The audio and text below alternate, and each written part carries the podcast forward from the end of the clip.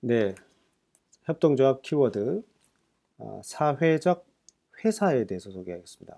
소셜 펌인데요. 사회적 기업하고 또 다릅니다. 아주 짧은데요.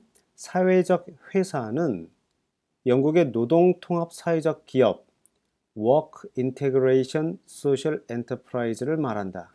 그 특정 기업의 형태를 얘기하는 겁니다. 일반적인 형태가 아니라 그래서 사회적 기업과 헷갈리지 마라 라는 뜻에서 어, 이 용어 사전에도 언급된 것 같습니다.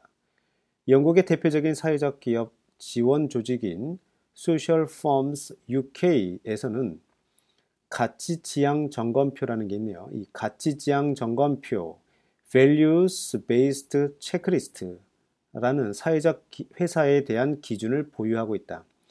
이에 따르면 사회적 회사는 총 수익의 50% 이상을 비즈니스를 통해 창출하고 후원금 말고요. 그죠? 네. 총 수익의 50%는 돈 벌어야 되고 전체 근로자의 25% 이상을 취약계층으로 고용해야 한다.